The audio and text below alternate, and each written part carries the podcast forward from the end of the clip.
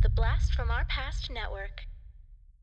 This week on Talking Back, horror and sci fi and creation mythology story, oh my!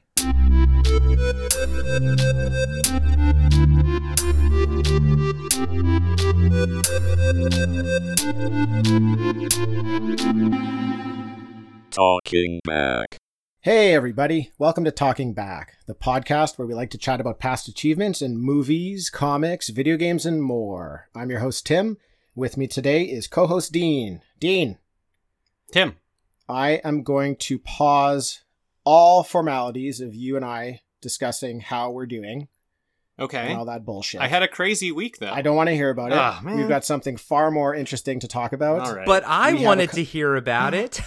Who is that? Who is that? We we have a couple of very special guests here this week. Yes. We have Tess and Corey from the ongoing comic book discussion podcast. yeah. Our friends. Tess, Corey, get in here. hey, we're in here, all the way Hey. over here, not in Canada. How are you how are you two doing?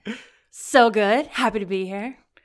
Yes, Great. Thank very you for happy. coming on our podcast. Oh, thanks, man. Thanks, uh, uh, Tim and Dean, for having us. This is great. And uh, uh, by the way, I've uh, this is my first time talking face to face with Dean, so this is this is pretty awesome.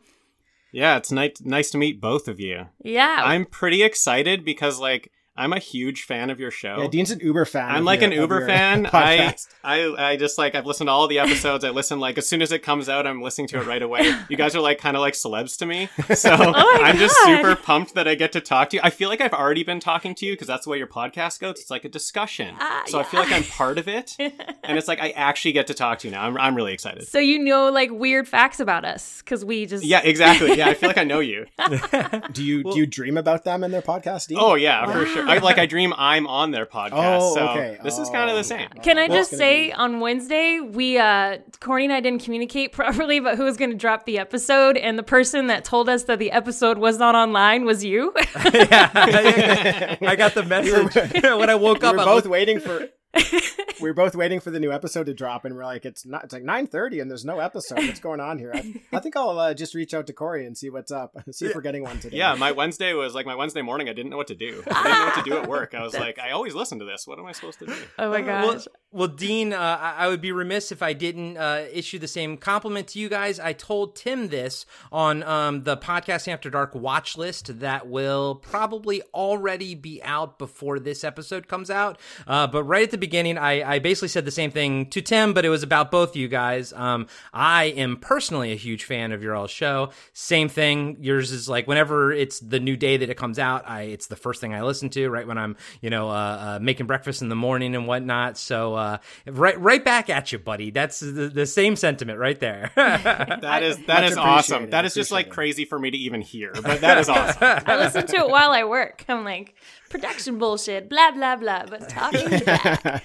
Oh, it's Perfect. It's nice, to hear you cuss, Tess, because on OCD we can never cuss. It's true. I don't fucking cuss on OCD. fucking true. Fucking yeah, man. Get it all out now while you can. Yeah, yeah, yeah. Get it out. Yeah, get exactly. it out. Exactly. Uh, Awesome. Yeah. Well, this is going to be a lot of fun.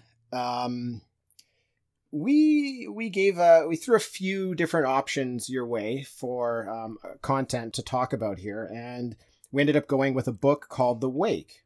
This book was ten issues. It ran from July of 2013 to September of 2014. The creative team on it was Scott Snyder as the writer and Sean Murphy illustrating and it was published by Vertigo Comics. Now, this wins an Eisner for Best Limited Series. So, Yeah, a lot of the stuff we've been covering so far seems to win Eisners. Yeah. So, we seem to like real Mhm. quality stuff. Yeah, and and Scott Snyder was nominated um, for writer, didn't win. Okay. Sean Murphy uh, also won Eisner for this book, Oh, did he? Yeah. Okay, great. and colorist Matt Hollingsworth, Yeah. also nominated, didn't win. okay. Uh, yeah, I think I could have seen him winning, actually. The color in this book is off the hook. yeah, he was up against jo- Jordie Bellaire, who's just incredible. Okay. I mean, she works on like 50 books or something, oh, so Oh, yeah. it was no contest. But All right. Well, just to start off, like I'd like to hear initially what everybody just thought without getting into the story, without digging into anything. Dean, let's just Sorry. hear like did you like this book or did you not like it? So, Tess, why don't we start with you? Um, yeah. Oh my gosh. I texted you guys like when I was halfway through and I was like, I cannot put this down. This is about underwater science, mermaid adventure, and I'm all about Yes. it. It's great. Cool, Corey. Uh, as a fan of underwater horror movies like Deep Star Six and Leviathan and Deep Rising, this was right up my alley, and then some. How it, it- how the story nice. spins a little bit outwards. Uh, Uh, it's right up my alley. I really really enjoyed it. So this was uh, a lot of fun. A lot of fun to check out. yeah. Cool, Dean. Uh, well, that's that's great for me to hear because uh, I was really happy when you picked this book. Um, this book means a lot to me. Uh, it's just one of my favorite books, and we've talked about this on the podcast before. Where I like absolutely love movies. Uh, if I have something to do in my spare time, I'm probably going to watch a movie. But comics, I have some sort of like emotional connection to, and I think it's just when I'm having like a really great time in my life or I'm having really downtime in my life, I pick up a comic book and I read it. And it just becomes one of my favorite things, just no matter what it is. If it's a bad time in my life, it pulls me out of it. And so this was actually a comic that I read in one of those downtimes. and um, it pulled me right out of it. So it has like a, a really special place to me, um, this book. Um, Scott Snyder, obviously being one of my favorite writers, I think he's the best for me. He's the best Batman writer. I know he's one of the newest Batman writers. That's maybe uh, crazy of me to say, um, but for me, it's just the time in my life that it hit me. The story, how it starts out horror and then kind of shifts to sci-fi, hmm um, with sort of I, I understand that the ending is a little bit. Uh, oh, see, I'm already spoiling. How long? What are we at? We're seven minutes. seven And De- minutes. Dean's talking about the ending. pretty good. That's pretty good. The ending is like borderline I love it. incomprehensible. Um, but this is probably my. That's not spoiling it. But Dean, you're gonna have This a is- great time whenever you guys come on our podcast because we go into in spoilers in the first like 15 minutes. oh yeah, it's immediate. It's the first thing yeah. out of your mouth. you can't help it. You're so passionate yeah, about it. Exactly. um, yeah, so I I've read it like uh, probably five or six times now, so I feel like I have a good grasp on the ending, and I have a good grasp on sort of Scott Snyder as a writer. So I feel like I have some insights on. We can maybe unpack it when we get there. Um, but yeah, the book means a lot to me. I'm so happy you picked it. I can't wait to talk about it. Yeah, Dean was Dean was oh stoked. gosh. I'm so glad we liked it. Yeah, no Whew. kidding. All right, I. I I- hate this book. I'm just kidding. Tim, you're fired. You're out of here. yeah, I'm out of here. I just Get came to say here. hello, but it's I'm just us leaving. three now.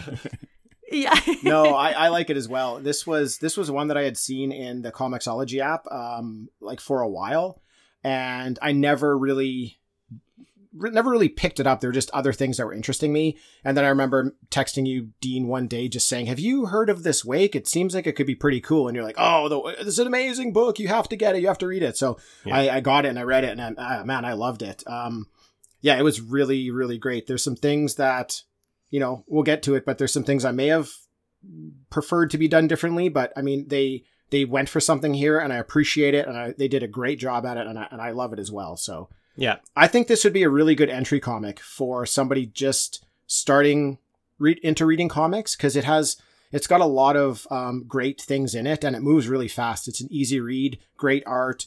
Um, great a great story very Yeah. very interesting and pretty unique as well I would say for sure the first five issues. Like Yeah. such an easy read for anyone who who would get into it. Um, the last they might need a little help if it's like the first comic they're reading. Yeah. Um, but yeah, definitely. Yeah, because It gets a conversation going. Yeah, It's was gonna interesting that it's. Oh, I'm sorry. I was Go gonna ahead, say. Oh. Uh, no, no, I- go ahead. Uh, I was just gonna say it's you know it's the book is kind of broken up into two halves. It's almost like two different stories, which is one of the things that I like about it. But I I agree with Dean. I don't know how uh, easy this one would be to get into as as a newcomer. Like I don't know if I'd be hesitant to like be like, hey, check this one out, unless the person was like, I really love Leviathan and Deep Rising, and I want a comic book monster movie. Um, you know, but uh, but the first half I thought was much more straightforward and easy to cons- uh, to consume and enjoy than the second half. Now, I don't think my lack of understanding uh, the of the ending didn't bring it down for me any. If anything, it makes me want to go back and reread it, and it definitely makes me want to uh, dig into the to the discussion in a little bit when we get there. But um, I love the first half, absolutely love the first half, and I love where it goes in the second half. Yeah. So typically in a comic book story, the writer will focus on a single genre. So what we get here is that's not exactly the case. right? Mhm. There's there's some standard typical comic book rules that um, writers they want to follow, they like to follow.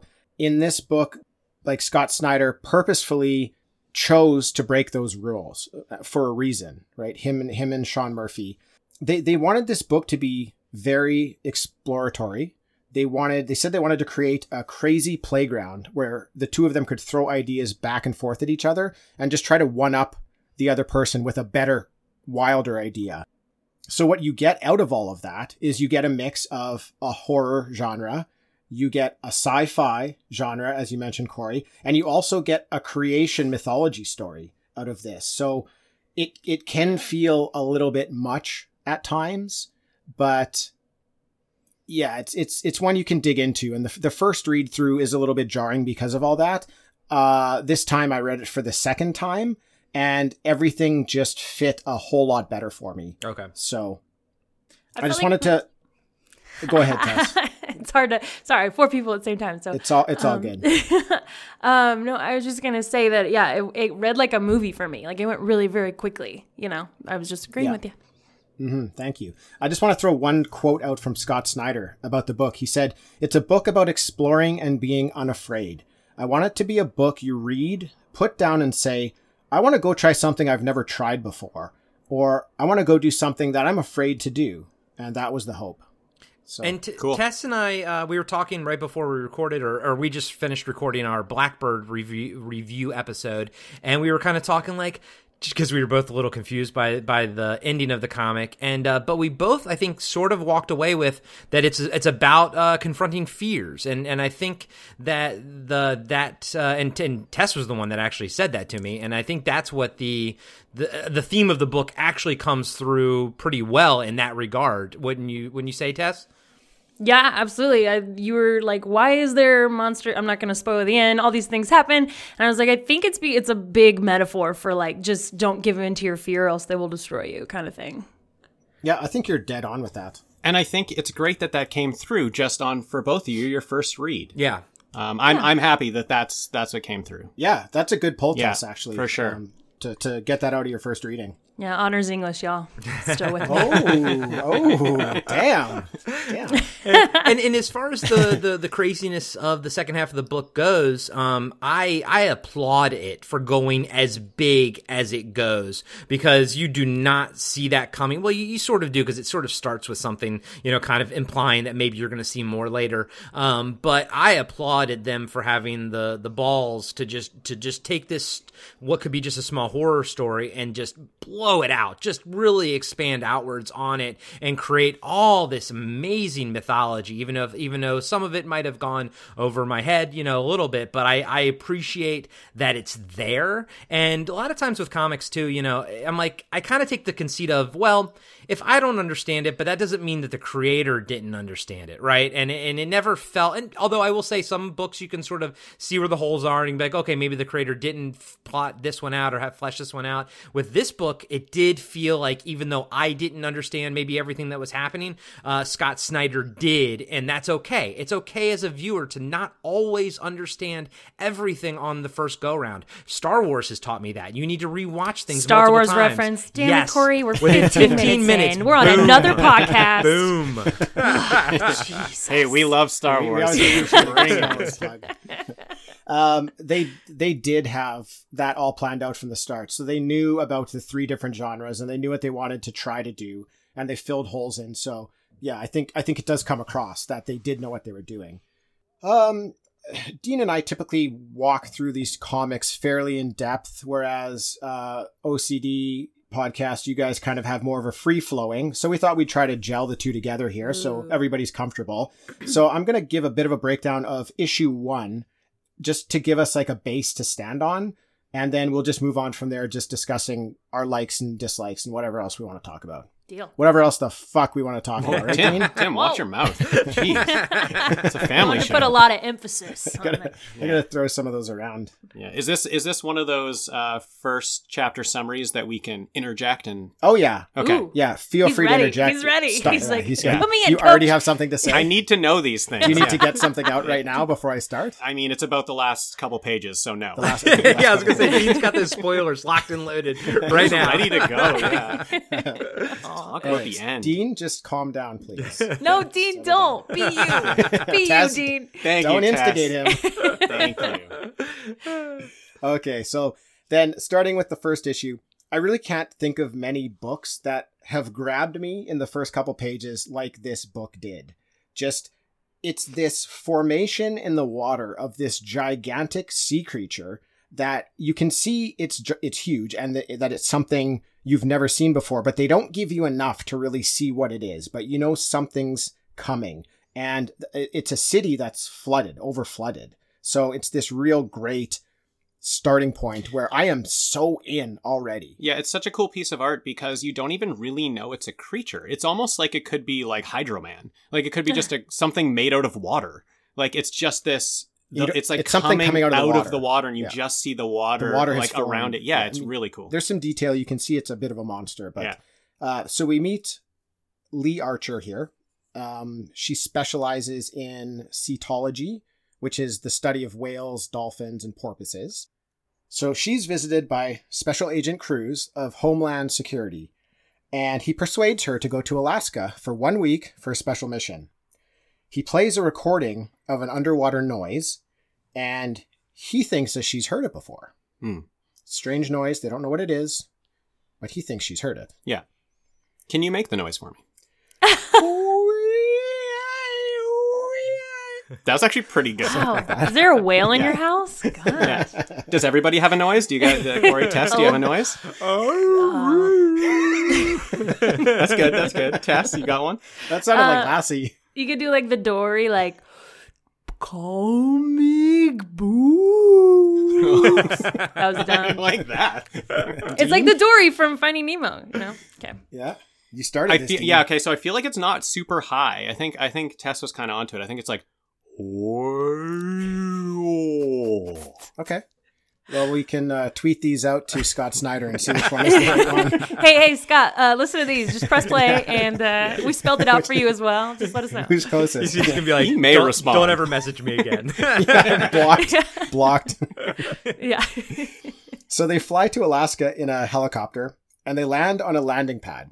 And there's nothing else around. It's just a landing pad. Mm, And then this door seems to come up from the ice. So cool. I'm getting all sorts of yeah cool vibes about this. cool and vibes. no pun They- intended. Yeah, I was getting cold I was- vibes. I I don't know was about you, feeling but. Oh, ah, zing. so uh, what this door is is it's a submarine, right? So they um, they go down into the submarine where they meet members, uh, other members of the team. So we have a Doctor Marin. He's a professor of folklore and mythology. cool, We have Leonard Meeker. Seems like a tough guy. Cool. He's uh, he's wearing a jacket with uh, leopard fur on it, and I got a real strong feeling that he killed that leopard himself. Oh, yeah, he made that. He handmade that He jacket. for I was sure, getting uh, I was getting Kraven the Hunter vibes from him. Totally, Yes. totally. Good call. Yeah. So we also have Bob Wainwright, who is Lee's old boss. not cool. Um, yeah, not cool, not a cool guy. But I'm I'm really excited at this point because this is a type of story that I really love, where we don't really know anything yet as a reader, but there's something like very very important going on that they're not telling us about. Yeah. And we get all these individuals who are brought together for some sort of reason. So yeah, like getting right, the crew right out of the- together. sorry, guys. Uh, yeah, right out of the gate.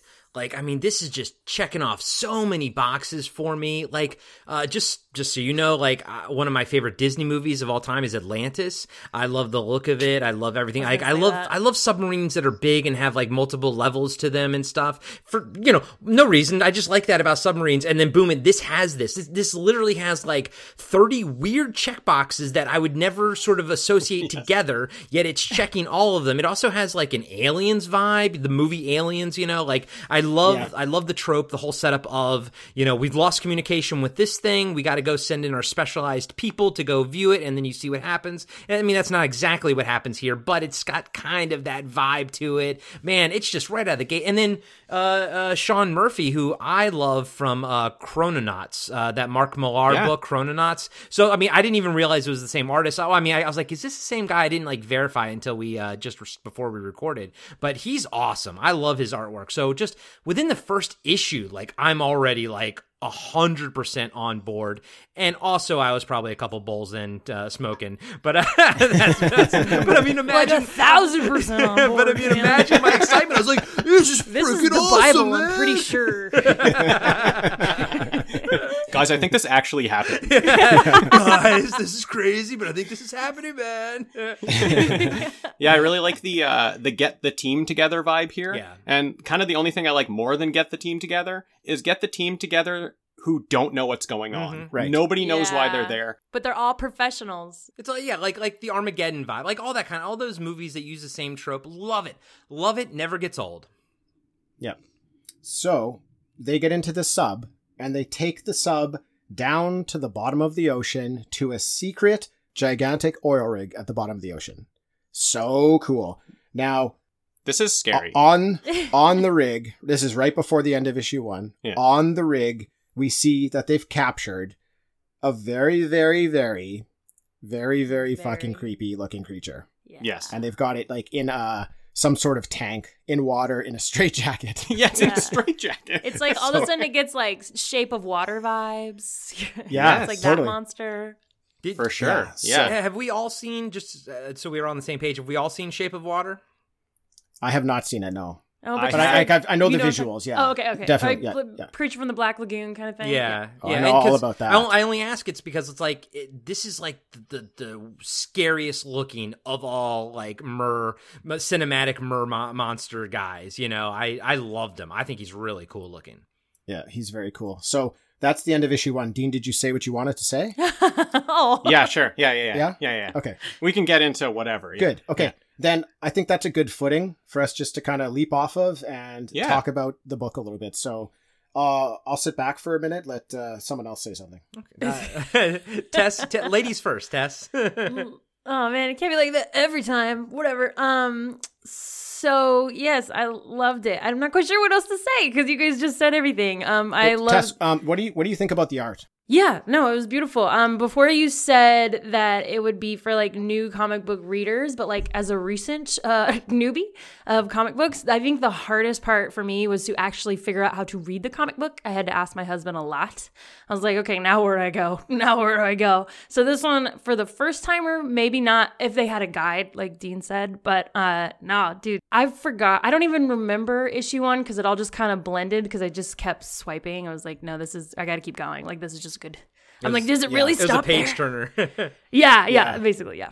Yeah, well, he, um, they like they do a great job with full page spreads, and uh, they have so much black in this first kind of half of the book. Yeah. um, where you're underwater and and you're only seeing a little bit of color, and you're seeing silhouettes of stuff, and they're using the text boxes kind of in these black places, and yeah, like Tess had mentioned the the uh, the text boxes they're they're kind of floating and making their way down the page so it is a little bit you know you almost have to follow the art to follow the words more so than just following the words to kind of Yeah. follow the page Well, so- they they do this thing throughout the book. Um, Sean Murphy does where there's like there's there's like this background page that's going across both of them. It's going across both pages, and then all of a sudden there's you know all these different panels that go across. And so what you're supposed to do is read that back page first. You're supposed to read that top half that's going like across Oh. the two pages okay and then like the little panels. And so I noticed this as soon as I opened it up this time. I was like, oh, this is going to be a little tricky to read.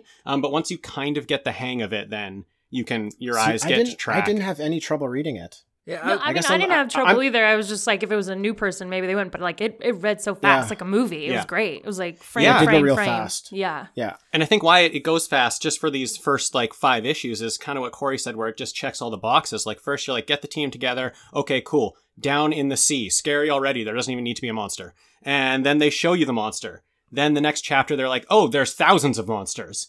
And then the next chapter, there's like, there's a big motherfucking monster. like it just keeps going and going and going. And I just like, I can never put it down. And And then, spoilers, fifth issue, they're like, oh, let's kill everybody. Well, don't spoil it. like Dang, you just yet. went Okay, right for try- the let's murder. Let's just maybe. Tim, you Let's said we weren't about- going to walk through the book. Well, I know, but let's talk about maybe Hey, the first half. he of Okay, it, got 27 minutes issues. in. He made it this far, what guys. no, It's he made it seven minutes in, Tess. That, that's He what was I'm talking saying. about the ending at seven That's what I'm saying. The first five issues, everybody dies at the end of the like at Okay. the end of the fifth Well, issue. then let's let's talk a bit about what happens in in those five issues. So basically, this this Mur, they're called the Murs. Yeah, the so Murs. this Mur that they have captured ends up getting out, kind of runs amok on the oil rig, and is basically killing people. Mhm. Um, and Then, like and that's the best thing like like you see how much damage one mur does and that's Right. always the fun twist. We're like man i we finally got rid of this one and then all of a sudden boom hundreds and you're like oh fuck me right? Like how how is that how can you handle that? But i think they did a great job of making the mur terrifying making the mur like uh, uh, you know totally effectual as a hunter and everything and then boom you got now you you, just, you got too many to deal with there's no dealing with this it's like your aliens vibe, Corey, where uh, if you take the movie Alien, where you're dealing with a single alien, and then you go to Aliens, where there's hundreds and thousands of them, it's like this. Like they start you off real slow with one who's killing everybody, right? And a little bit of the rig gets flooded. And this Mur is now able to swim in like two feet of water, right? So it can kind of, it's, which is really cool, and it can go anywhere it wants. But then, really quickly, the the rig is overrun with hundreds and thousands of them, and they can spit like a hallucinogenic um, type of liquid, Like venom uh, of some sort. something like that. Yeah. That so the people they don't even like really understand what's going on. They'll just see these weird scenes, and then the next thing they know, they're getting like bitten and attacked by this mur. So I love like- those because they didn't even warn the audience. They didn't show us that they got spit. It was just like all of a sudden turn the page. Where where the fuck are we? Yeah, Exactly. it's yeah, that really, was really a, such a cool little like spin on it, you know, like like you know, I'm you know, we're reading this and I'm thinking, you know, Abe Sapien, I'm thinking, you know, all the different movies that we've seen, and I've never seen one where like, you know, the creature's glands and its pheromones can like affect you like hallucinatory wise. And I was like, that's such a fun little spin. And not, you know, not without not outside the realm of of, you know, uh animals like, you know, uh frogs, toxic frogs, like all these animal creatures out there can do things with their glands and, you know, they're poisonous or whatever. So like it it still fits. Like it wasn't some kind of weird ex machina thing. Um my biggest my biggest hurdle in this whole entire comic to get over was the giant mur. Uh, I was like, I was like, okay, evolutionarily speaking, like, how does that thing work, you know? And then even a little bit further on, when they use it as a as a device, like as an actual vehicle, I'm like, okay, that that was like. I don't know. Like I wanted it to, because even the the alien queen versus the alien like uh, Xenos, she looks different. Uh, you know, and she's not that much bigger. She's not like a skyscraper versus you know a, a human sized. So I don't know. For me, I, I was like, it's visually it's really cool, but it kind of took me out of the realism of the comic book. But at the same time, I was aware that you know you sort of needed. It's it's fun. It's it's fun. You know, like they err on the side of fun versus the side of realism, and I'm always okay with that. But it just took me a little bit out of it, especially when the when the book itself was just checking so many marks that were for me. You know, and then that was the one that kind of was like, oh, okay, all right. It's a comic book. That's right. You're going to do comic book things. this is this is where we get into the whole thing with um, the writer and the artist throwing these ideas um, back at each other and trying to one up each other. This is a perfect example of where you can you can say, okay, let's have this merman, this mer creature, terrorizing an oil rig and killing everybody. Nobody can stop this mer. And the next guy saying, okay, let's have a thousand of them. Oh, okay, let's do that. Now let's have a gigantic one, right? Yeah. That nothing could ever possibly stop. So it's that they just keep taking it to these new extremes. Yeah, and I think they when they just have that one and they need to create the terror for that one. Um, movies, it's easy. You can put music in it. You can create tension, but in a movie with like setting the tone by with the music and with slowly moving through something, it's a little bit different in a comic book because we can look at everything that's happening before like as soon as we turn the page we can just look at that last panel on the next page we can kind of see it all and i think with the art they unfold it so slowly that i actually feel tense those yes. like yeah. those scenes yeah those scenes where you're, they're like hallucinating you don't know what's going on Mhm. until you turn that page like you said tess you turn that page and you're like whoa what's going on where are we Yeah, And like, think it's okay, new scene. Yeah, Yeah. but Yeah. it's not a new scene. And then we got tricked. And then it just like, like you said before, there's like five different genres in this comic book. And this just like adds right on top of that. It's like, okay, wait, now we're in a totally different setting. I'm confused. Oh, wait, no, we're back. Wait, do I, they like, they fuck with us too. So like, that was cool. That was totally you're like cool. oh wait no i'm not confused you're confused the character in the book's confused Yeah, i was good i was on board Well, you feel like you're hallucinating too, right? Like Yeah. you're, you're Yeah, right there with yeah. them. Yeah. So basically, these um these five issues, for the most part, it's these humans trying to get off the rig, Yeah. trying to escape the rig. There's a real cool part where Lee is telling this story about this whale called the 52 whale. Now, I'm, I'm not really going to get into what that whale. Sorry. yeah, yeah. I'm not going to get into like that story, but it's the way that they tell us the story, and it's as this crew of like three or four of them are trying to escape from the rig, and it's like they're running, and it's covering multiple pages them running and trying to escape and it's this story that progresses through these pages as well. And i'm just on the edge of my seat like ready to hear what this story's going to be like how this Yeah. story's going to end and also like are they going to get off this fucking rig what's going to happen they're all Yeah. going to like are they going to get killed i don't know so i love like i love that aspect of storytelling when they do something like that where both the art and the words are moving at such a rapid pace and i'm just there like just trying to hold on Yeah. Totally. And, and another Yeah. check marked box for me. I love it in movies or comic books or books or whatever when you tell a story inside of that story. Like someone like delivers a monologue or something, you know? Like uh the the sea was angry that day, my friends in Seinfeld, you know. I just I love it when you when you tell a story inside of a story. Tim, are you are you talking about the part where she tells how the humans kind of split off and evolved into half mer people, half land? No, she was telling the story about um there was this weird sound that they had captured and they thought it was a whale, but it didn't really sound like a whale. So they called it this 52 That's hertz right. Mm-hmm. whale or whatever. And I think what they ended up um, saying was that they thought it was uh, almost like a voice the whale had heard that it was repeating.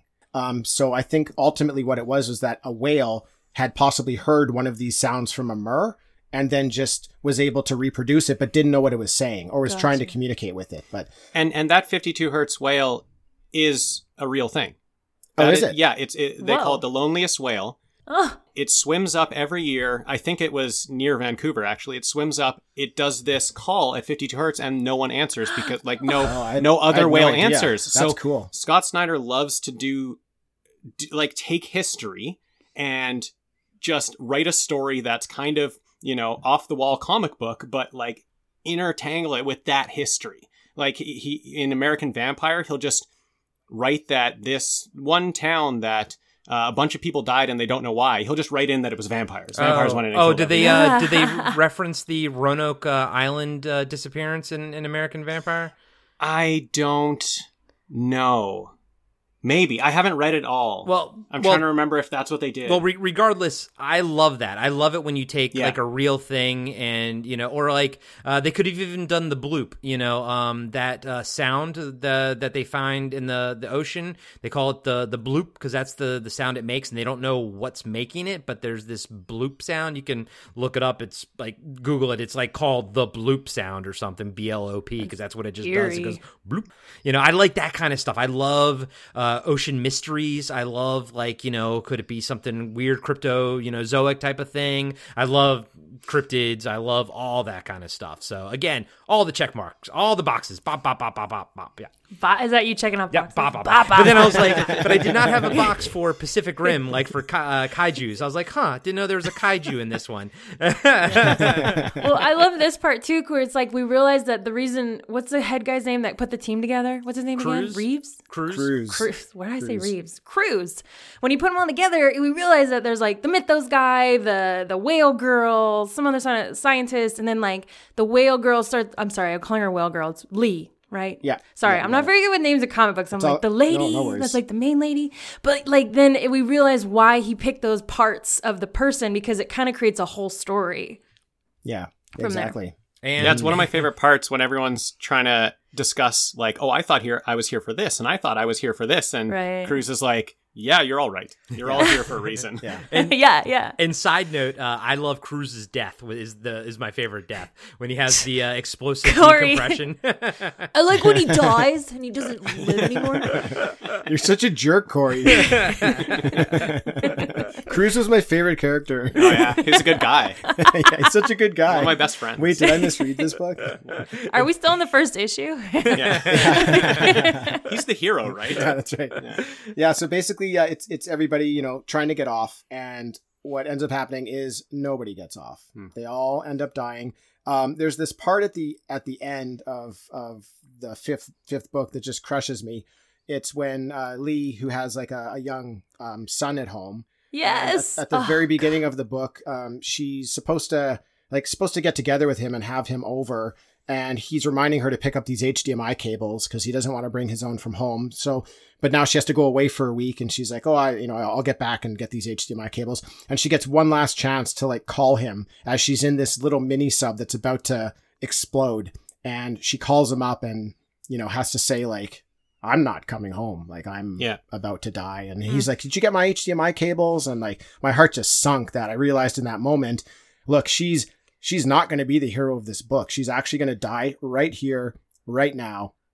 And like I was crushed by that. I was Yeah. like, oh my goodness. I think I, I had to put it down. Like I had to take a moment to just kind of like gather myself. I was like, wow, this is really strange. But yeah, I guess um when she's talking to her son there at the end, he says that there's whirlpools coming up all over the world. So these Mers are like waging war against the Earth at the end of this book, and that's pretty much where that one ends. Yeah. Yeah, and that that moment where she kind of realizes that they're going down and they're not coming back up. The heartbreaking part for me is when she says, "We can't go down. We can't be dying because I didn't get the cables yet." yeah, It's just it's such a human moment. Yeah. Where it's like, "No, we can't do that because I told him I got the cables, but I actually haven't." didn't get like them. that thing doesn't matter now. yeah, Um, yeah, it just crushed me. yeah. I'm I'm, So- I'm with both you guys. I was it was very uh it was very emotional at the end. I was rooting for them. I was like, cool. I, I wanted to see them see them win, you know. But Mm-hmm. but the but you know the direction that this goes is is another reason to to make this book really special and really cool.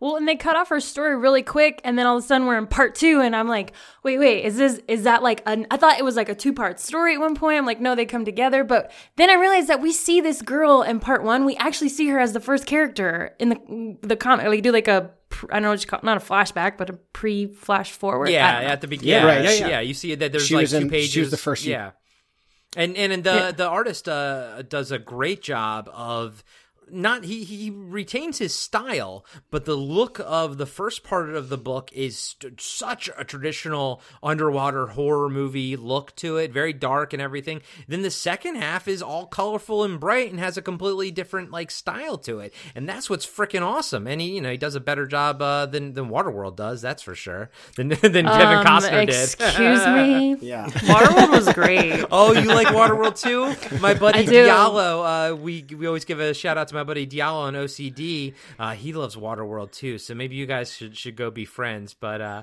that movie's trash. Okay, we'll go be friends. You should, you should go for a swim.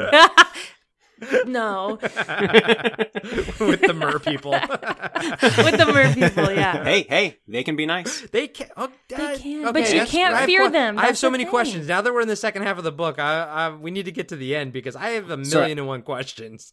I just I want to say one quick thing about the the first part, and then we can move on. And it's Sounds that good. I now as much as I like where this book went, I was hoping this book would be ten issues of the first five issues. I wanted that Ah. underwater. Uh, kind of horror story the whole time. Now, Yeah. this went in, it went somewhere else. I'm okay with that, but I would still love to see ten issues of this this underwater oil rig and these mers um, just kind of expanded upon. So that's that's my only beef Yeah. with this book is just that. Like I would have liked to have seen. And that. you would have like the the heroes win. Like they they, they don't even have the to end. win. They don't even have to win, but just just prolong everything. Give me more of what's happening. Like make uh, make the escape longer. Make the uh, like the lead up to the mur. Uh, make that a little longer. Make uh, just the let's dig into the characters a little bit more. Um, these these interesting characters who have all come together on this submarine. Let's dig into that a little bit. So uh, while it does move fast and that's great. I would have liked to have seen um, that other side of it. So I that's all. I would probably have to completely agree with you on that one. Um, because I mean. I like again. I love where it went. I had a lot of fun where it went. I love world building. I think all that stuff is fun. But I love underwater monster movies more than I love like Waterworld type of movies. So I'm like, I I think we could have gotten more tension out of a drawn out story of the first half. Uh, I think we and, and conversely, I think we might have gotten more world building if the second half was ten issues versus just the five. So I, Right. I while it's fun that we got these two different stories, I'm almost wondering if both of them were a little underserved uh, in order to serve the bigger picture. Now, I think the bigger picture got served perfectly. I think the bigger picture that they were trying to to tell was was perfect, and they would probably tell you that like there was I wouldn't be surprised if they if they said you know said to you like well yeah but they're just what we didn't just have that much even there to make 10 issues out of for the underwater stuff. You know like I would be like okay that makes sense. But as someone who loves stuff like Leviathan and Deep Rising I wanted more of the underwater horror you know I disagree with all y'all. Great Um, perfect I would rather have a short, gooey story and love it and want to go back, like Firefly season one. Um, but also, I but like I wouldn't rather than I would want that more than I want like a long, drawn out story that just keeps kind of elongating these characters that may not to be need to be told. Kind of like Star Wars a little bit. Oh. But um, sorry, Corey. It's a safe space. There You you can go. say whatever you want here. Thank you. I know he can't get me from here. I'm he's too far away. So. Um, okay, well, the second part we've so- sort of touched on it just a little bit, but it goes. It's 200 years in the future, and it's this complete off the rails sci-fi story, still in the same world, but hmm. it's it's 200 years after the Mers have basically taken over the Earth, for for lack of a better better term. Like there's still pockets of, of resistance out there. There's still people living. Mind you, they're living at mostly high altitudes away from the water, but they're still there. But like life as we had known it is is gone and Yeah. changed. Yeah, and I think how the book opens is really important to kind of set the tone for these next five issues. Um, the beginning first five very dark, a lot of blacks, um, and then the next five opens up and it's very colorful. It's very different. We see a woman in the water swimming. This is we saw this at the end of uh, the the chapter five, right? People So- swimming in the water So far, we know that this is a bad thing to swim being in the water, Mers. no good. and then we go underwater and we see that there's a ton of MERS there. And it's like, okay, well, this is really bad. And it's actually her who's trapping them. Right. And she ends up cutting off one of their heads and taking it with her. So we know already, well, the world is different. We were afraid of them. They were the number one thing to fear in the first five issues. But now that we've started in the next five, they're not sort of like, they're not They're the not biggest fear. Yeah, Yeah. the, The people aren't helpless. Yeah, the people have figured out how to deal with them. Yeah, and I, I just wanted to mention, uh, Tess had mentioned it. This book, uh, this like issue number six, book two, it does start off and it says part two, like right at the beginning of that. So it's not like they're just trying to um, make us feel like we're, you know, having a nice segue into this new story. They tell you like this is this this is the second part. This is this is the next part. Yeah. And his um I keep forgetting his name. Uh Snyder. No, that's the writer. Um the artist Sean Murphy. Sean Murphy. Yeah, yeah. He- I mean his his art style is so versatile that he I just I loved what he did with the the post apocalyptic. It doesn't feel Mad Max. It doesn't feel Waterworld. Because feels- there's water. Oh. but it feels it feels like its own thing. I, I, he does a good job of making it feel like its own thing. Like I could take you could take pictures, you know, of it and be like, okay, that's Wake, that's you know, that's something else. Like it just it feels like its own living, breathing universe that he created, and the artist is uh, he does a good job of that. I think of maintaining the same style, the same aesthetic, but but making it very different. I think what helps and what was probably my favorite um, aspect of the art slash coloring, probably mostly to do with the coloring, but they have texture in all of the colors. So all the pages, instead of just your plain, let's say purple background, it's a purple background with texture on it.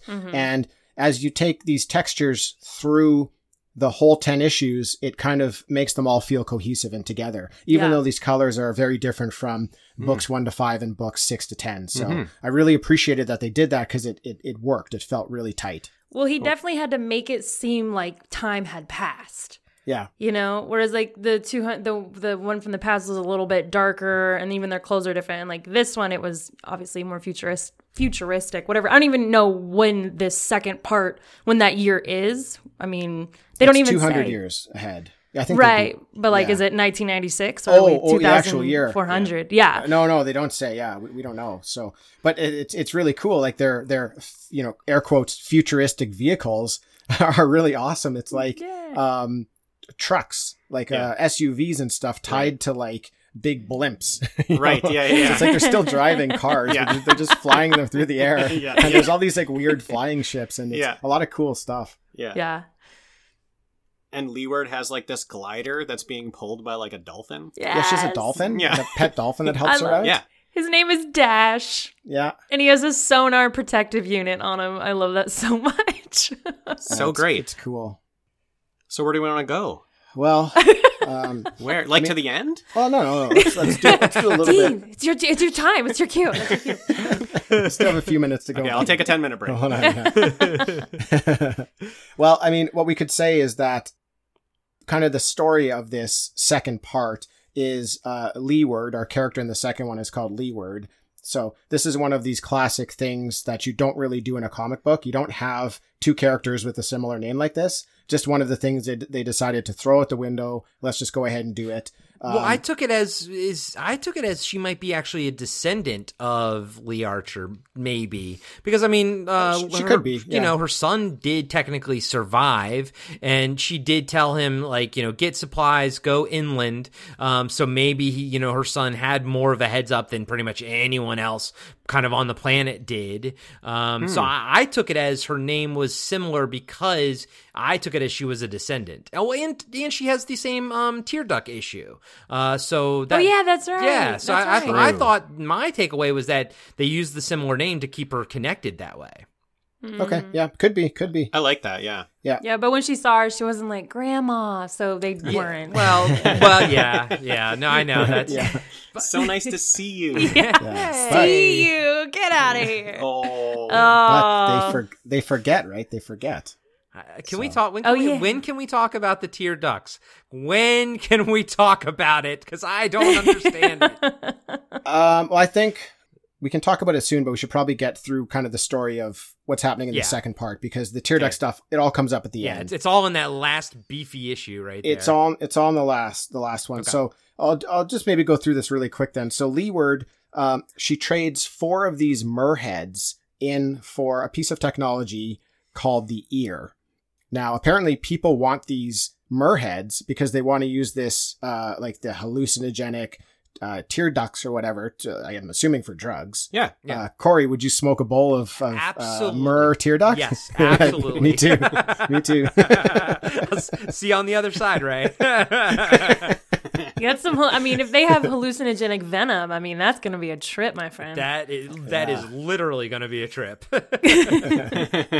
Uh, so there's kind of like the, the, the leading power or the leading gover- government is um, an organization called the ARM. Mhm. It's led by a governess and kind of her number one general.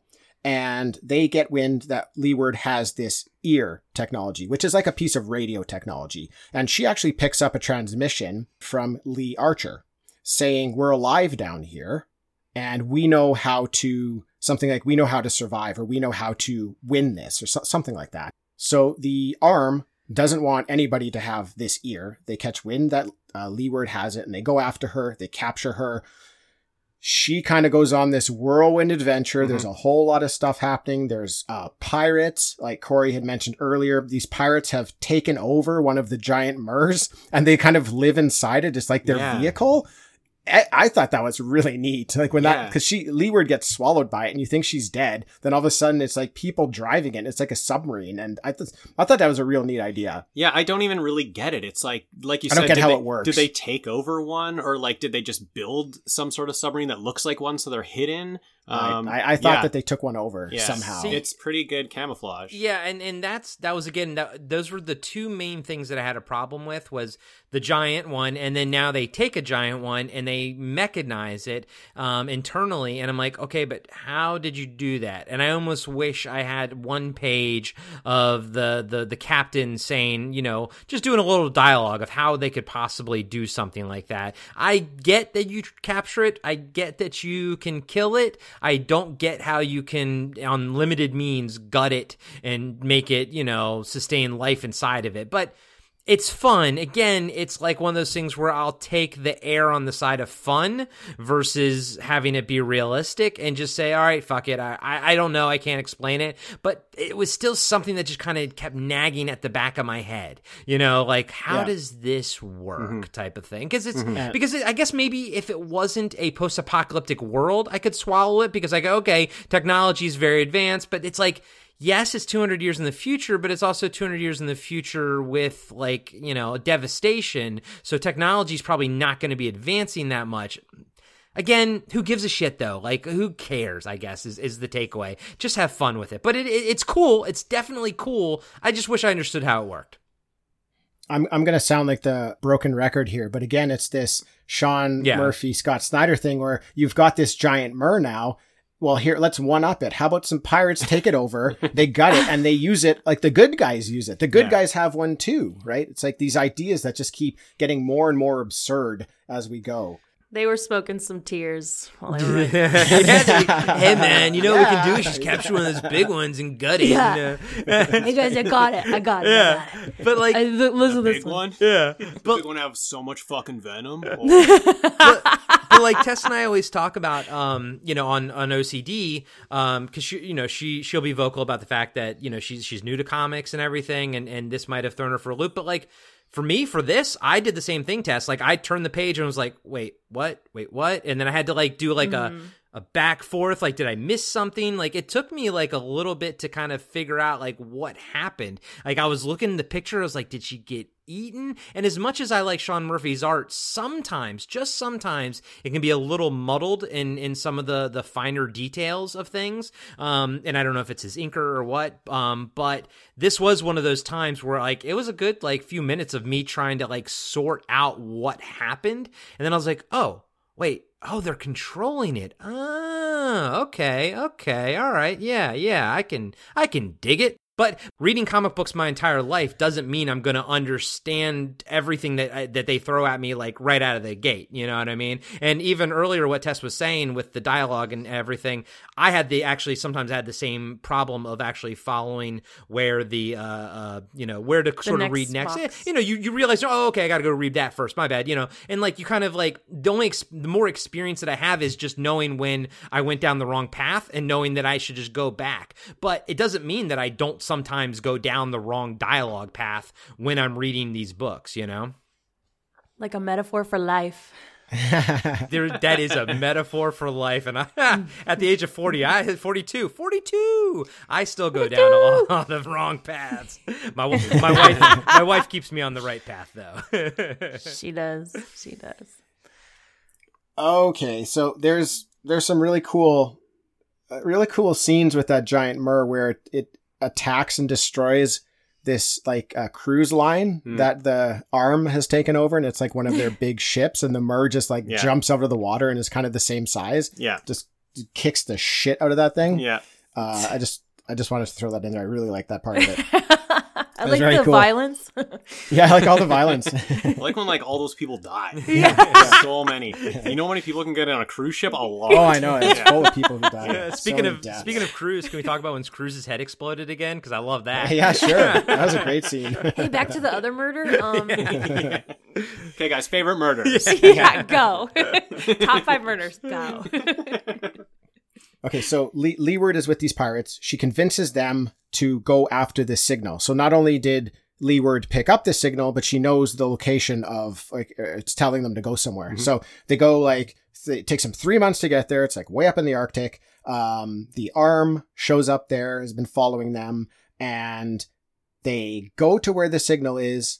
They don't really find anything, which is kind of weird. And then they kind of run back to the Mur. They try to get back in the Mur, and Leeward starts to get overtaken by the Murs because Right. the, the arm is there. They've got all these ships. They're shooting down on them, and basically this is Leeward kind of dying. Like her her attempts to figure this all out have failed, but she kind of falls into the water and she sees uh, Lee Archer as like this ghost. Mhm. And we have seen these ghost figures before in the book. We didn't touch on it here, but they've made their way through a couple times, like these scenes of it was uh, originally Lee being the one who kind of saw a ghost in the water. But anyways, the Lee Archer greets her, and Lee says that these Murs took her and these other people down to the place where they now live in a type of stasis. Basically, that takes us to the last chapter. Mhm. So I know everybody wants to We're say something to about go. this. Yeah. So Yeah. like I've I've I've got a bit of a write up just explaining what happens in that book. Do you want me to read that so the listeners kind of understand what we're talking about, or do you guys want to just jump in with your thoughts on it? you can give us the premise. I yeah, think. yeah, I'm, I'm with Tess Okay. because that might answer whatever questions we have. Sure. Okay, so what we get in this last issue is Lee Archer telling us a creation story. Basically, it's about us. It's about humans. How we would travel from planet to planet, planting life. Once life on that planet grew close to the level of our achievement, we would return there and destroy the inhabitants. But what would happen was there's this weird thing with our tears and our tear ducts we would cry at all this like murder that we were doing and the tears had some sort of chemical quality to them that caused us to forget everything over the course of a couple hundred years now on this particular planet Wait, wait, wait. So hold on. Sorry. All right. So my first part. So we, as in we, the spacefaring, we, we, the the humans that are in space. We go to planet. Let's just say Pluto. So it's not Earth. We go to Pluto. It it takes. We seed it with life. It takes.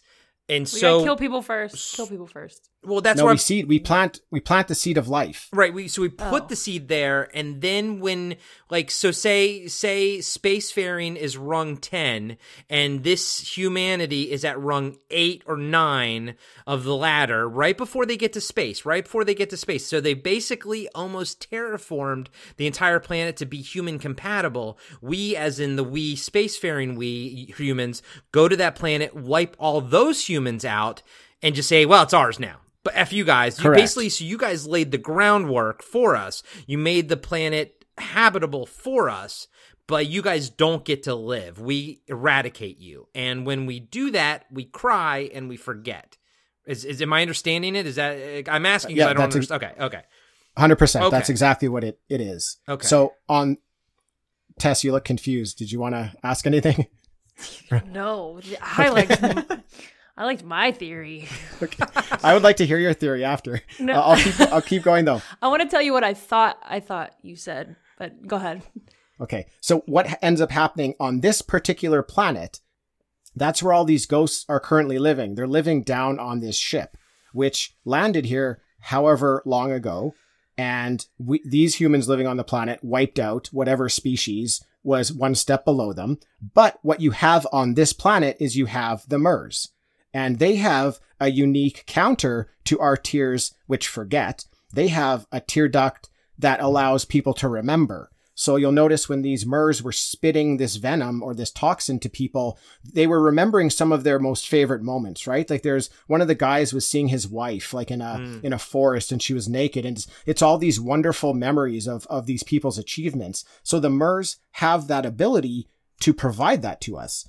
In the first book, like the first 5 stories there, they discovered something at the bottom of the ocean. They didn't know what it was and they put together this group I don't know if you remember, uh, Lee Archer worked for some organization um, called SNET or something like that. Yeah, she got fired from right. Okay. SNET was a, a sonic net that was going to disable whatever this thing was down there that they didn't know so that they could kind of try to like annihilate it before it happens. The MERS see this happening. They see us getting close enough to canceling out any memory of what's left. And they decide to come and prevent us from ultimately forgetting what had happened here. So they come, they attack, they take us kind of on this journey where this spaceship is able to rise out of the water with the surviving people still on it. And it's at that very second where the ship comes out. You'll notice the Murs, they're, they're in the water with the people and they're friendly. They just wanted us to remember that, that we can be great, that we're not like, they don't want us to forget because we were right on the verge of forgetting forever that this ship Yeah. existed and that these, we were like traveling and doing these things. So, ah. Wow. You did it. You, did it! I did you it. Did so the ship of ghosts kind of comes out of the water at the end there, and and ultimately, I assume takes off and goes to do this to another planet. Okay. and and that's why there's that last shot of of uh, Leeward with her dolphin in the boat, and then a bunch of Murs like with her. And I was like, that's why I was like, I was like, so there are friends now.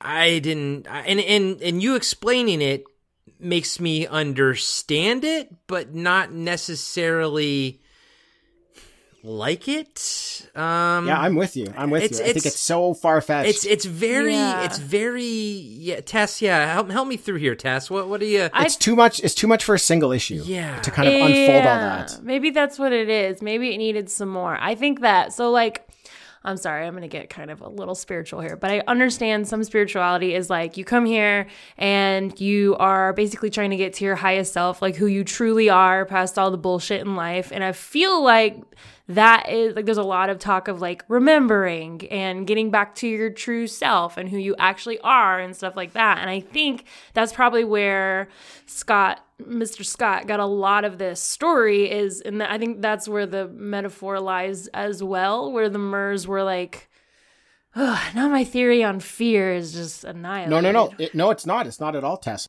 Okay. It's at the very moment where humanity is about to drop this S net on this spaceship. And Okay. why are we? do- Why are we? do- We know nothing about it. Why are they doing that? Because they're afraid. They're mm. afraid Yeah, of what fear. this ship is. It's it's fear. So they want to just put an end to this because of fear. And at that moment, the Mers realize the humans are doing this out of fear. They're better than that. We need to stop and this. and and I get that as like a story conceit but then we get nothing from the Mers and like of, of of an idea of like what their intelligence is and the fact that like uh, Snyder says that they are possibly they were just indigenous to this planet uh, or they evolved sort of like separately from us but basically um I, I I get all that. I, I still I get all of that, but I guess what I'm trying to say, or what I have a hard time with, is seeing that the actual Mers had that in their mind. Do you know what I mean? Like as a motivation. Like I, because Yep. I guess because we saw them, they looked so animalistic and they behaved animalistic. Maybe if they had given us a little bit more insight into into how they were and stuff like that. I love heady concepts. I love the concept that he's spitting right now. Like I love that. I'm cool with that. I, I'm digging on it. Like I love my my you know Grant Morrison. I love all this stuff.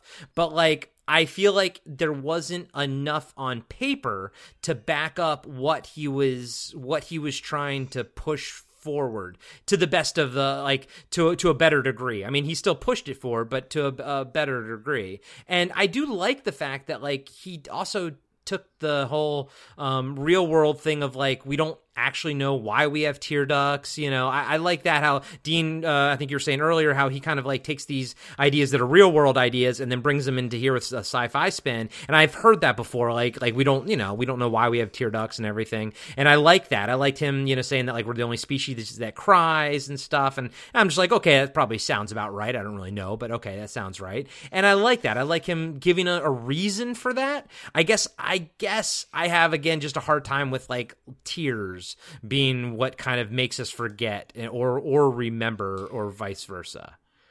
So the dolphin's name was Dash. a cruise He was a really head cool dolphin. Cruise's really head cool. exploded, and uh, Yeah. So I've got a lot of thoughts on this ending. Um, so I'm going to try to put them together here, but I'll start with what I think about the Mers. Um, mm-hmm. Because I think it's, I think Earth, let's say this book takes place on Earth. I think Earth was their planet. And when the humans seeded and came down, they went deep into the ocean and hid. And I think all of these floods that are in history books are them just saying, fighting back as much as they can, saying, like, okay, Sure. enough of these people, I'm going to fight back.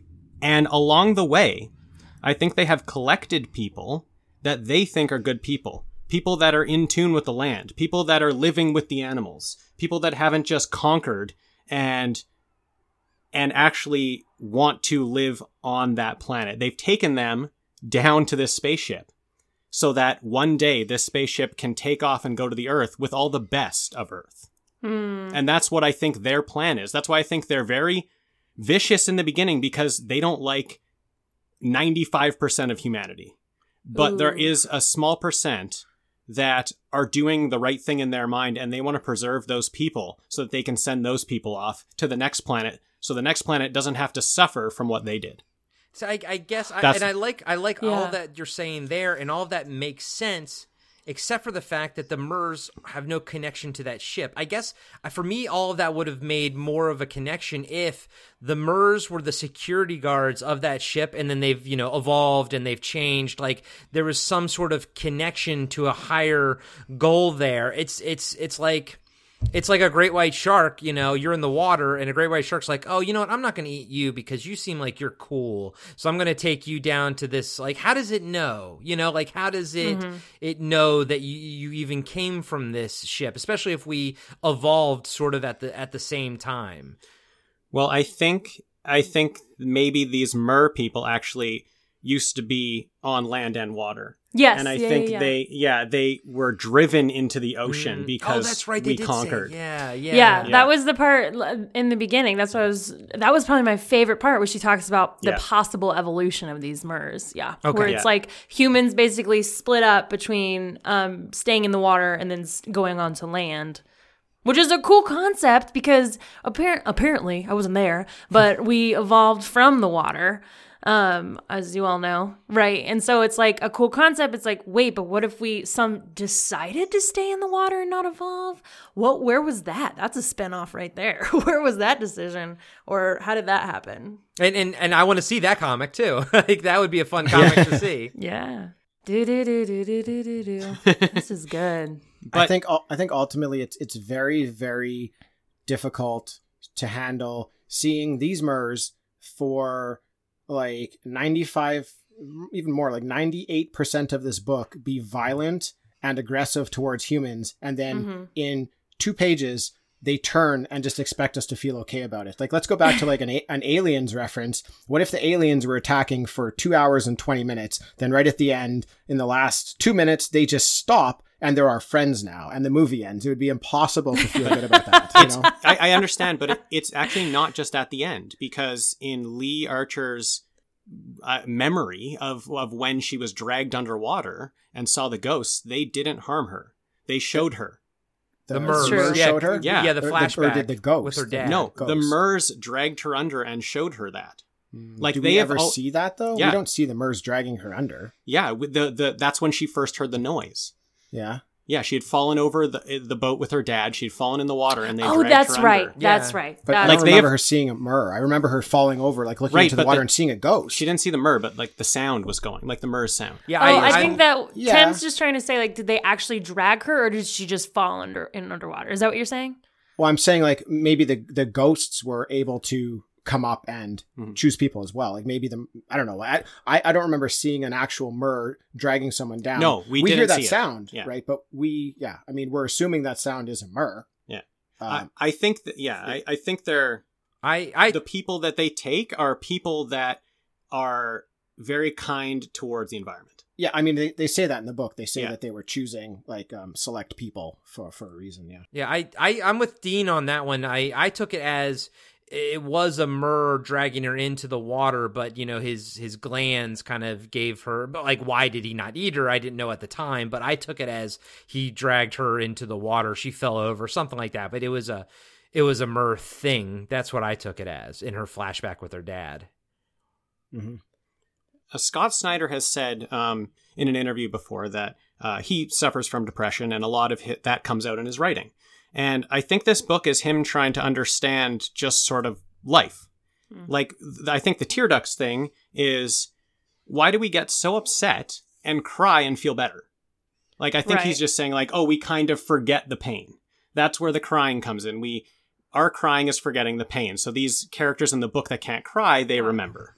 That's right. I always do feel good after a good cry. right? And it, and so he's trying to understand this. Yeah. Right. And I think that's where we get the end of the book where it's kind of positive, right? And it's like Sure. life's an adventure. Just go out there and and, and get Yeah, it. Like just I- I do like do your best. Why he's saying in this book that we shouldn't be here on Earth. Right? He's saying why do we wake up every day and feel like we don't belong? We belong on a different planet. It's it's again him writing about like why do I wake up every day even though I'm a successful writer and feel like I'm not doing the right thing? Mm-hmm. Huh. I think it's just him putting some ideas together on why we might feel this way and why we might feel like we don't belong. I think like Cool. wherever you are in life, you will certainly uh, interpret this differently. Whereas I took like a spiritual kind of thing. I was like, oh yeah, you're trying to get to who you are. Whereas you took it as like more of like just a very different way. You know what I mean? Yeah. And I agree. I think at the different stages of your life, it's going to affect you differently, Right, right, right. which right. is, for me, the magic of this book. I like the big idea that it's that it's spinning. I like what he's saying because I, I tuned into that too uh, when he was talking about like why do we always feel like we don't belong here? You know, I, I, I like that. I think I think that phrase probably hit all of us. You know, like I think we all enjoyed that because it was really really powerful. And I'm like, but I, I guess. I guess I don't know if I wanted all of this heady stuff in my fun little underwater monster movie, right? Like, like I, I Corey's like, I'm way too high on right? right. I'm like, I'm like, this is cool. This is really cool, but I don't know if this is the subject matter that serves these ideas best because I like what he's saying. I like what he's saying about maybe we came from the stars. I like what he's saying about we forgot. I like what he's saying about all this and that. I even like the idea that there would be something on this planet that would kind of help us maintain who we are and kind of keep us in check, you know, but I don't feel like that this was the book to do all that in. Do you know what I mean? Why? Why not? Uh, because It's a well, very be- different book.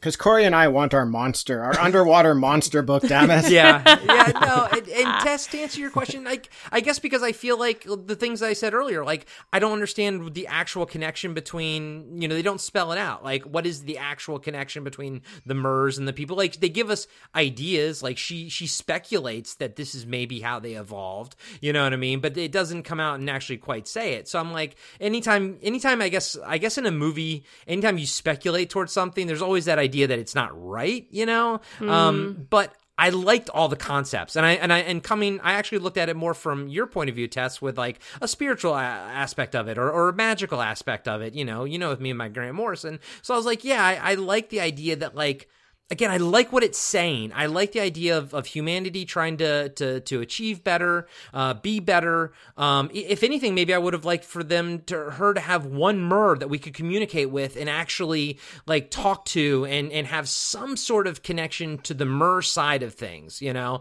And so they weren't just a a, a, a xenomorph, you know. There, there's even now they've even have Dark Horse comics where they've gotten into the head of a xenomorph, you know, uh, from Aliens. So like it's doable. I just I had a hard time making the logic leaps some of these times and into into different areas, but. I liked what it was trying to say. I liked the ideas that it was putting out there.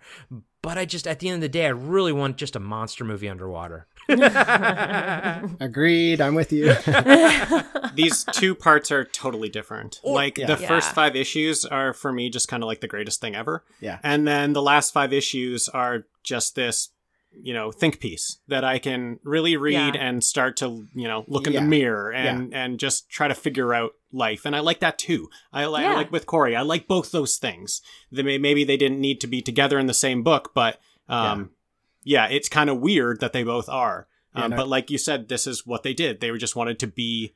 They wanted to Crazy. crazy. They wanted to mix genres. They wanted to do things you're not supposed to do. Now you said you've read this five times. I know I read it two times, and the first time I read it, very, very jarring. Wasn't quite sure of it. The second time, knowing all of what's already in it, it settled a lot better for me the second time around because I wasn't sad when that first five, those first five chapters ended. You know, I, I knew that that was going to happen. I knew that there was more coming, and I kind of allowed myself to look at it in a different light. And I actually preferred this one on, on my second reading. So I know Tess and Corey, you're probably like us. There's so much stuff out there that we have to read still that it's really hard to go back and reread something. Yeah. But if you do find yourselves rereading this down the line, I think you'll you'll probably enjoy it actually a little bit more than the first time, even though that even though you did enjoy it.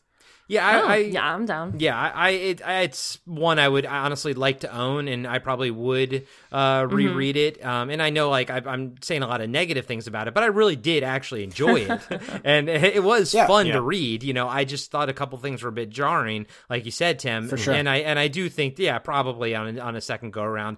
When will that be? Who the heck knows? but it's like I could read this in a couple of years and have a totally different theory on it. Same comic book, you know what I mean? So that's like maybe they don't belong together, but maybe they kind of do. And Scotty here, he knew what he was doing. He was like, "I'm gonna make, I'm gonna make y'all think a little bit." I think Tess is completely right there. I think when where you are in your life, when you pick this up and read it, you're gonna get a different take on it, and it's gonna be what you need in that moment. Yeah, yeah. At least yeah, it was for me. Yeah. And and that's i mean any good piece of art no matter what you know medium it is should do that. It should hit you differently at at different points in time of your life. I mean i i would not have liked last jedi as much as i did if i had not gone through my own uh struggles and and really kind of um really tuned into luke skywalker. Like like i know like 99% of the people are like ah the last jedi luke skywalker is not my luke skywalker and i'm that 1% of person who was like no that, i see how that went i see how that went down i can follow that Yeah. trajectory you know what i mean Corey, Corey, that is my Luke I, bro, bro, I'm, I'm with you, bro. I'm with you, bro. I, t- I, and I mean, he he redeems himself at the end of that movie, but he comes back around. But I, I totally get where his head was in that movie. Yep. And I think a lot of time, and I'm just saying it because I think a lot of times people are like, you know, um, like, oh, that's not my Luke. Luke's always, you know, this and that. And I'm like, well, maybe you haven't hit rock bottom. Like, maybe you ha- personally have not hit rock bottom. Like, I mean, I'm not saying that I have, but I've hit my own personal rock bottom before, you know, Yeah. and uh, it's not the rock bottom, but it was my rock bottom. And, uh, Right. and, and, and things resonate with you. So the point is like to tie it back in, what Tess was saying, like the, it resonates with you the different time in your life when you, when you actually, you know, experience it. And I think that's a, that's a very big thing. And uh, that's, that's a testimony to good writing on Scott Snyder's part, uh, because just you know generic writing would just be we'd just be like, oh cool, that was fun, and we're done here, you know. But this mm-hmm, is this is mm-hmm. like this is excellent storytelling. It really is. I mean, as much as we have problems with like I- or you know whatever. Uh, eh, you have problems as much with as it, I have Corey. I problems, no problems with, with it, it's still good writing and it's still cool world building and it's a lot of fun. it's it's a fantastic story. I would like to invite all of the listeners to read this book. It is fantastic. You will you will love it. Um, I I don't know how you could not love this book. There's so many interesting things, so many fun things. Yeah, there's things that certain people aren't going to like for whatever reason, but ultimately it's such a it's such a unique book. Like you don't you don't find books like this very often. It's just it's very fresh and uh, I'm going to say lovable. So, Yeah. Um, I'm gonna say lovable. I wasn't. I promised myself I wouldn't say lovable today, but I'm saying it. Damn it! That's It's a weird thing to promise Tim. yourself. Aw. It was Valentine's You Day, woke right? Oh you my- would up this morning and you were like, I am not saying lovable Don't today. lo- don't say lovable. No matter what, I'm not saying. I, I will not say lovable, and I will not cry. Uh, none of that happened. None of that happened. Okay. Well, then there's one more thing that we like to do on Talking Back, and that is what if. Ooh.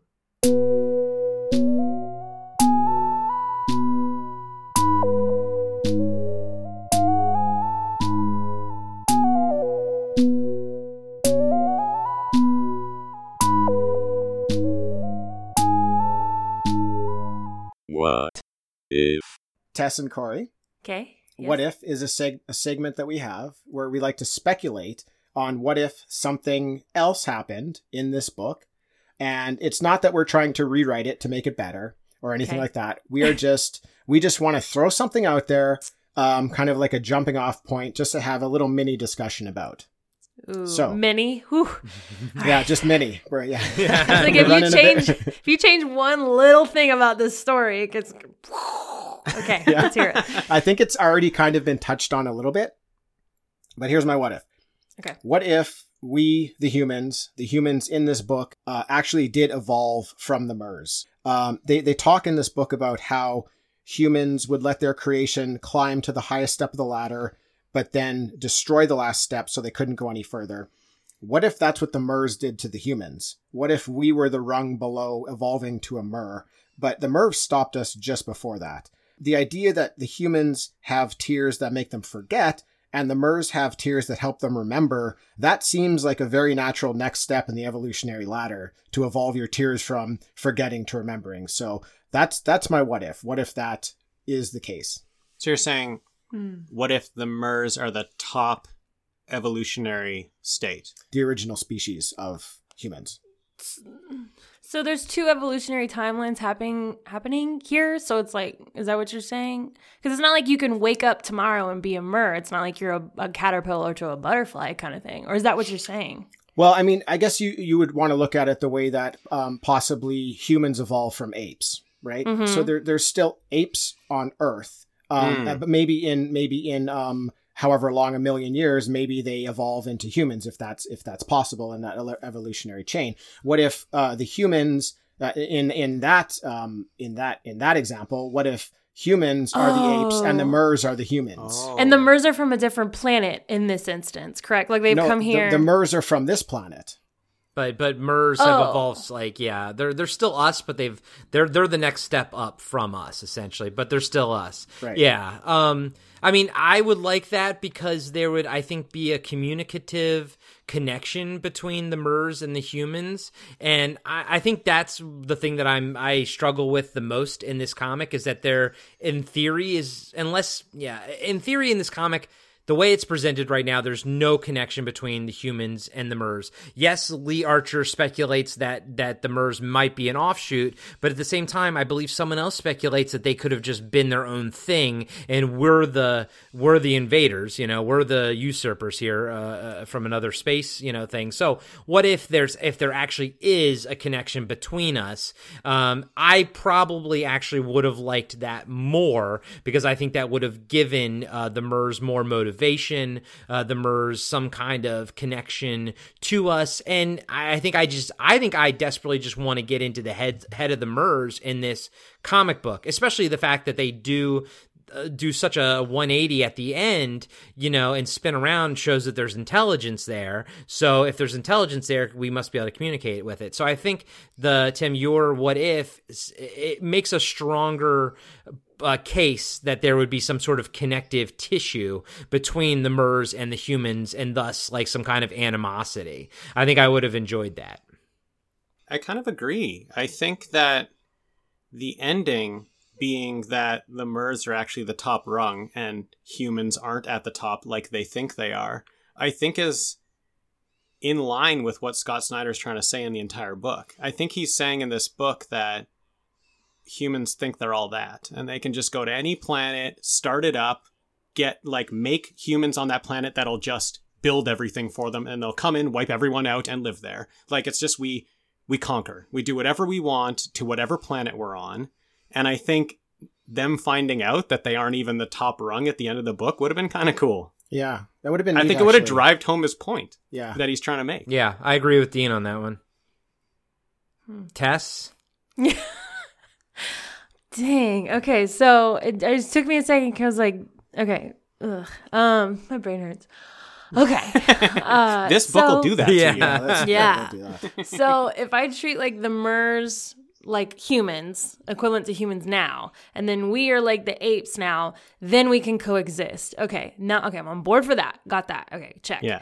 So it's kind of like what Neil deGrasse Tyson says that the famous astrophysicist. He says that like there might be a um, an alien life force around us, and we just don't know, and they're actually just way smarter, and we're just idiots.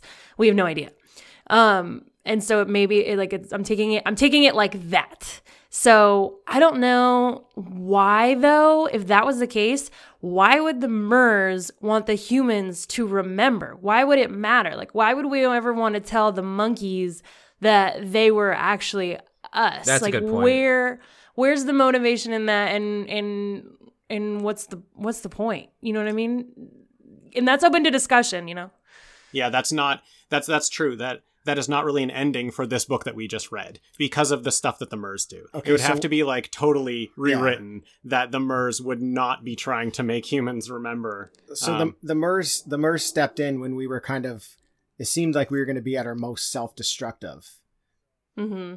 what if then what if in in this example we're using what if us as the humans see the apes starting to self-destruct to the point where they're about to wipe themselves out right? Like would we step in at that point and and interject and help them you know even though they don't really understand what they're doing or what's happening just because we're a higher species and we don't want them all to to die or, or to be wiped out so. And we probably would right? Like if you see a species killing itself off we would probably interject and and, and try to make that not happen Well, in some Tim, way. you would hope that we would, but we also go and just cut down forests and put up homes. I know, I know. It's It- true. You would think you would. That's why I think this book's pretty interesting. Is all this stuff with nature and like conquering. Yeah. It's like we just go and do whatever we want because we're at the top rung, Right. right? So we just like we treat the bottom rung as whatever. We'll do whatever we want. Yeah, exactly. Where these Mers actually saw humans about to self-destruct, and they're like, "Well, I guess we should help them out." It's Now- weird. We're, we're talking about the top rung of a ladder. So we're using the example of an actual ladder. But when they're talking about this in the book, it is like a, a genetic structure ladder. Oh Right. yeah, It, that's it's a right, gene- that's it's right. like genetics. So they're Yeah. talking about the last rung and like the genetic Mhm. level. So yeah, yeah, that might be a better visual for listeners Right. to, to be picturing. yeah. But it's far too late for that. I should have mentioned that a long time ago. We've gone too far. Could've done Okay, now hour go back We said and ladder watch- way too many times. Yeah. Whoops. Sorry, everybody. yeah, I, I I mean, uh, you know, your what if definitely brings up the the the fact that like I just I just wish there was some kind of communication between the two species. I think that would have helped Yeah. flesh out motivation, you know. And I think that was was where my my problem came with with uh, the MERS was motivation. And uh, yeah, I, I and if they're intelligent enough, I think they could have talked. I think that would have been would have been fun to actually get in the mind of it and actually communicate with it. I think that would have been a, a fun thing to to do. So Yeah, I don't even think that would be too far of a step for this book. No, Yeah, just just no. give them Right. something to be able to communicate. yeah. yeah, agreed. And and if anything, I almost want to see now another part to this of like some kind of future where even 200 years after that, and the humans and the Mers are living, you know, peacefully, and you know maybe They're making babies. making babies like they promised to us. They kept telling us guys were having sex with the Mers, and we were going to see Didn't the get that panel. Nope. I No see- mer sex at all in this book. I know. I wanted more Mer Yeah. sex. Come on, man. You wanted murder and mursex. Yep. Goodness gracious. Oh wait, would it be spelled M E R D E Yeah, murder. Oh. Yeah. Oh, 100% it would. Yeah, Tess. I'll just let myself out. I want to see a, a baby mer human hybrid. Oh yeah. That would be so adorable. I'm getting baby Yoda vibes from that. for sure, for sure. Wait, but then would that be like mermaids? And now we have the beginning of the Little Mermaid. You guys. Yes. Oh, Yes. Dean loves the Little Mermaid. I do. Me I do. too. Part of your world, I can't listen to that song without crying. Oh yeah. And and what if actually this I'm is sorry. like what if it what if the the comic is actually 2000 years in the past and this is like earth's going to evolve back into earth but this is actually how we got mer people like like mermen and merwomen and stuff maybe mermaids Mm. Ooh, and the deformed one was the Loch Ness no- monsters. Yeah. Those are the. oh yeah, yeah I like it. I like it. oh yeah, Okay, I like this. What if? yeah. This happened. Yeah. What if this happened? Yeah, what if this is real. You're like so Mer going into deep philosophy and theory. We're like, yeah, yeah, okay, but what if the mer people and the humans they they got it on, and then what would happen? but Oh, that's a great one. There. it is an interesting takeaway that all four of us kind of uh, gravitated towards different aspects of the book. There's there's enough meat on the bone and, and enough there to give all of us something different to enjoy, and it, I think that's that's very telling. Yeah, definitely. Okay, well, listen, Tess, Corey, that was awesome. Thank you so much for joining us. That was so much fun. We'll definitely have you guys back. Yes. Um, please go ahead and plug whatever you'd like to plug right now. Okay, here we go. Five, six, seven, eight. Um, if you guys want to check us out, you can check us out on any podcast catchers that you can think of. Think of a podcast catcher. Yep, we're right there. Um, you can also find us on Instagram at OCD Podcast and on Facebook at Um, Corey. O C D. that one. I think I got OCD podcast for that one too. I think I got Slash OCD Yeah, I got lucky too, right? because because ongoing comic book discussion podcast is pretty long to type out. So yeah. Um, but yeah, all right. BFOP, go for it. Yeah, so um, you can find that information. Uh, you can find ongoing comic book discussion podcast, uh, podcast after dark, Cartwright, Blast from Our Past, Friday Five, and of course Talking And- Back on Woohoo! on the on the uh, the BFOP network, and everything is all on our website bfopnetwork.com. That is www.bfopnetwork.com, and of HTTP colon slash slash slash www. dot- I was listening to uh, last podcast on the left uh, a few months ago, and uh, Ben Kissel was giving out URLs with the HTTP colon backs. I'm like, what is going on, Ben? This is crazy. Um, but yeah, so and, and Ju- just in case our dads need to find it, right? exactly, exactly. So yeah, and then you know you can find me on all, on all kinds of podcasts. So there you go. That's it. That's all I got. That's it. Yeah. Great. Now, everybody listening, please reach out to us on social media, both OCD and Talking Back. We love to engage with people online, so we're very happy to respond and answer any questions you have. So, again, Tess, Corey, thank you very much. That was a lot of fun. Yes. Dean, thank you as always. Thanks, everybody, for listening, and we'll catch you next time.